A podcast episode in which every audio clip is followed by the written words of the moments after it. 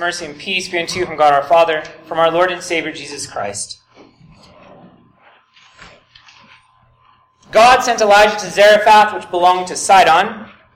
This is where the Canaanites were driven during the conquest led by Joshua. This was also the area from which the wicked queen Jezebel was from. God sent him there to a widow that would feed him.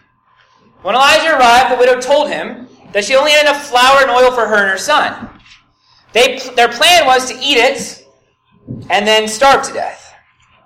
But Elijah told her to make him some bread first before she makes some for her and her son. And then he gave her this promise from the Lord. The bin of flour shall not be used up, nor shall the jar of oil be dried up, till the day the Lord sends rain upon the earth. Elijah taught her that the soul is more than food, the body is more than clothing. Listen first to God's promise, and everything else will be added unto you. God kept his promise to this widow, as we heard. And he even had Elijah raise her son when he died. The same things are taught in the gospel reading where our Lord gives you two promises to remove your worry. First, the promise of his own righteousness and your eternal place in his heavenly kingdom. And second, the promise of his providential care. The providential care of your heavenly Father, which provides for you all the earthly goods which you truly need on the way to the eternal goal which he desires for you. And these promises of God produce within you confidence that can only be brought about by the Holy Spirit. So that instead of worrying Instead of fearing, you can confess and trust in God's goodness toward you. Starting with the righteousness that Jesus talks about at the end of our reading. But seek first the kingdom of God and his righteousness, and all these things will be added to you. This means that before anything else in this world, before anything else, you seek the righteousness of Christ and his kingdom In fact, that's what it means to believe. It means to cling to the righteousness of Christ that we need before God. His life and death are your righteousness. He himself is your righteousness that covers all your sin. To seek first God and his kingdom means to trust in Jesus' promise so we may live under him in his kingdom, serving him in everlasting righteousness, innocence, and blessedness. This kingdom is yours through faith in Christ who by his death gives and by his resurrection guarantees to you an inheritance that will never pass away. God gives this to you freely through his word and sacraments. That is where he wants you to seek these things. That is where he wants to be found by you. Therefore, the word of God is the greatest treasure in all of heaven and earth. In fact, Jesus says, while heaven and earth will pass away, the word of God will never pass away. It will never be broken. It will never rust. It'll never fade away. And when we hold it close to our hearts as our dearest treasure, then we're blessed with the Holy Spirit who comforts us, removing the worries caused by sin. Now, some of those worries, which Jesus does not mention directly in our text, include being worried that God will not hear our prayers, perhaps that God will not forgive us. So we have these wonderful words in our introit Give ear, O Lord, to my prayer, and attend to the voice of my supplications. You, O Lord, are a God full of compassion. Oh, turn to me and have mercy upon me. The gift of Christ's righteousness guarantees that God will hear your prayers and that He will indeed forgive you. So that tomorrow can worry about itself when your conscience is ruled by the peace of God. And that is the foundation for this entire passage. He's already given you the most important thing in Christ Jesus why would he not take care of your earthly needs? And because of this gift and promise, Jesus is also calling you away from the cares and worries of this world. He's teaching you what it means to be a Christian and to live under him in his rule of grace and forgiveness. It certainly is a passage with a great deal of comfort, but it also comes with some rebukes, some warnings, some calls to repentance. Jesus said, don't depend on your money, your possessions, yourself. They're all idols that are going to let you down. And yet, most of the things you worry about in any given day or week or month, they center around earthly concerns. They center around earthly things. Even our daydreams reveal our hearts. Even the ones you've had already this morning, even maybe the ones you've already had during this service. Who doesn't dream about striking it rich, having it easy, having perfect health, having perfect family, having a perfect job, whatever it may be. And the daydreams are really just the flip side of our worries, right? The daydreams are our worries removed and everything going smoothly. Jesus is calling you away from those daydreams, from those worries and fears, from those concerns for wealth and riches, for perfect health and an easy life. Why? Because your worries, your fears, your anxieties are sins against the first commandments. Worry is the worship given to mammon, to money and stuff. Our worries reveal what we fear, love, and trust in above all things. And so, in a world of COVID, in a world of riots and massive fires and hurricanes and political upheaval, what do our worries and fears and anxieties about those things reveal about where we put our trust? I'm obviously not saying you shouldn't care about those things that you shouldn't be wise, or that you shouldn't do what you can to help. But Jesus is asking you to consider what your worries and fears reveal about what you trust, about where your hope is. If we're honest, one of the problems we have is that we often confuse what we want with what we need. So Jesus is calling us to reconsider our place in this world and our relationship to all our concerns of both our body and our stuff. He's calling us to reconsider our wants versus our needs. He's calling us to repent this morning of our gluttony and our covetousness. Now, when I use the term gluttony, you think of someone overeating. But really, throughout the Bible, gluttony is a hope in comfort or ease. It's not primarily about eating too much, but about finding our hope in the comfortable, easy life. Consider what our Lord says in Psalm 49. When the iniquity at my heels surrounds me, those who trust in their wealth and boast in the multitude of their riches, none of them can by any means redeem his brother, nor give to God a ransom for him. For the redemption of their souls is costly.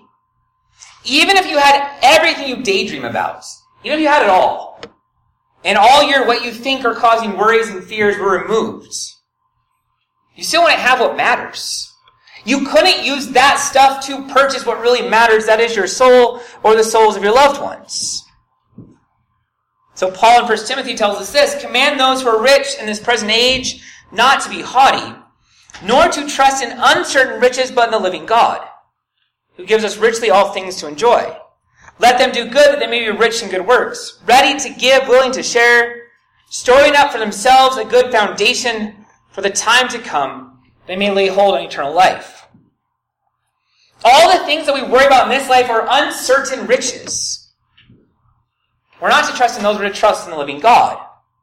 We're to stop striving for more stuff, stop worrying about what we lack, and rest in what Christ has already done, what he is doing, and what he will do for you.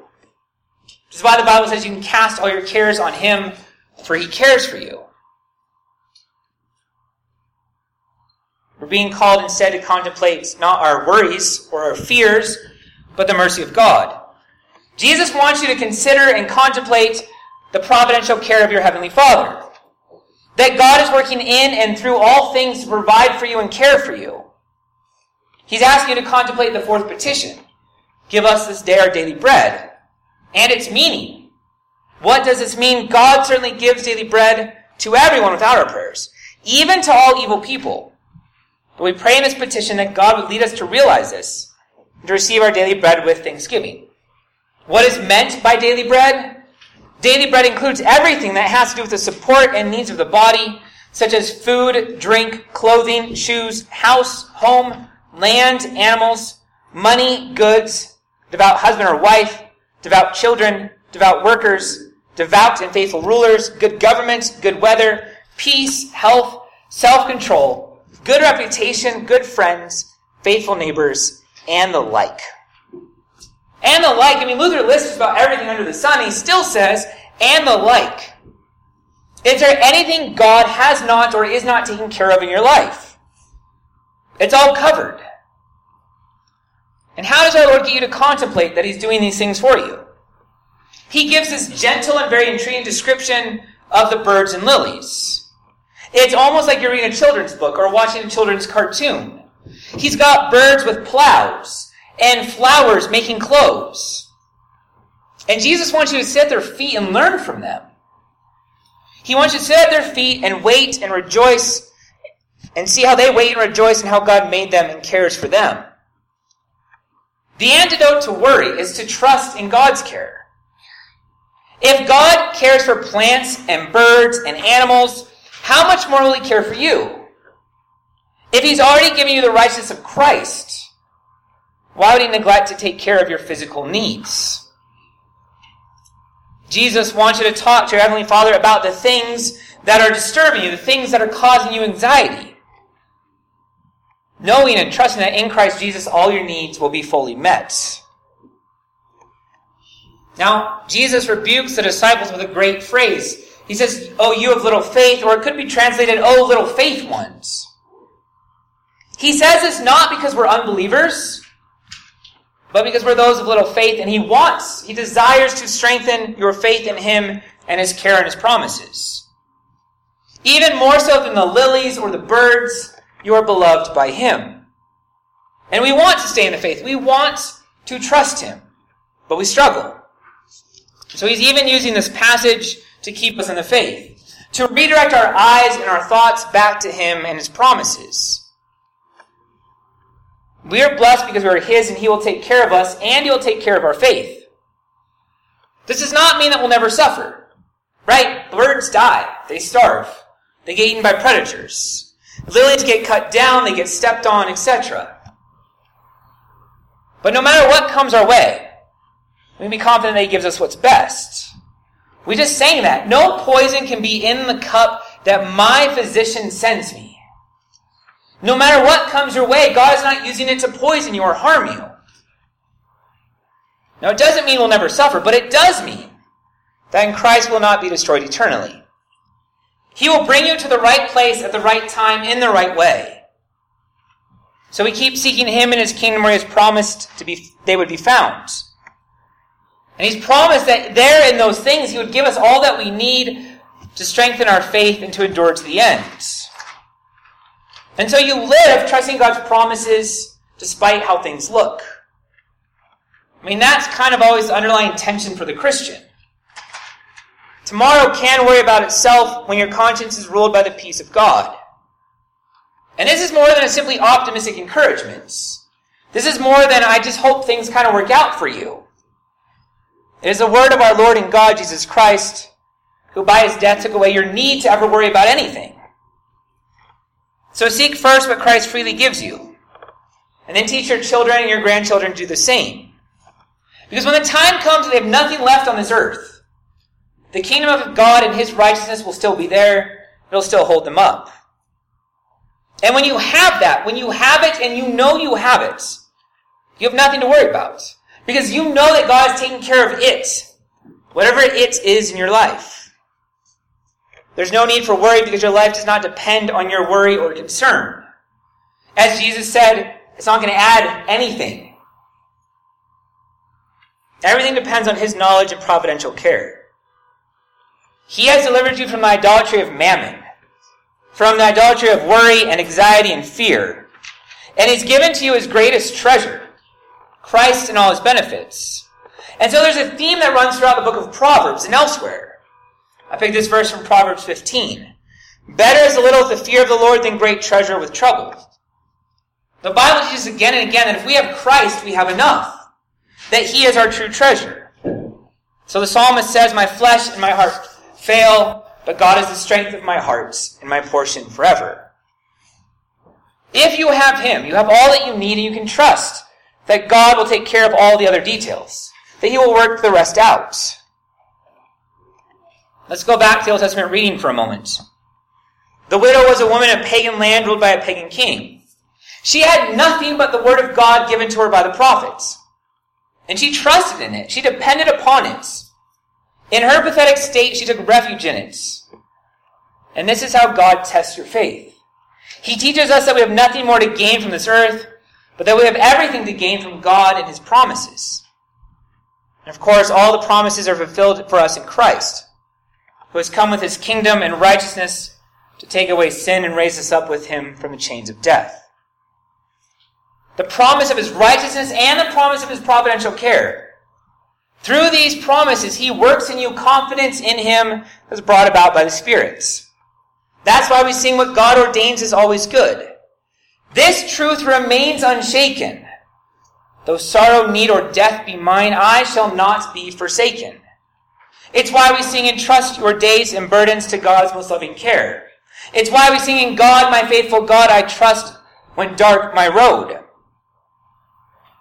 As we cling to the promise of Christ's righteousness, the promise of our Father's providential care, let us confess with the prophet Habakkuk.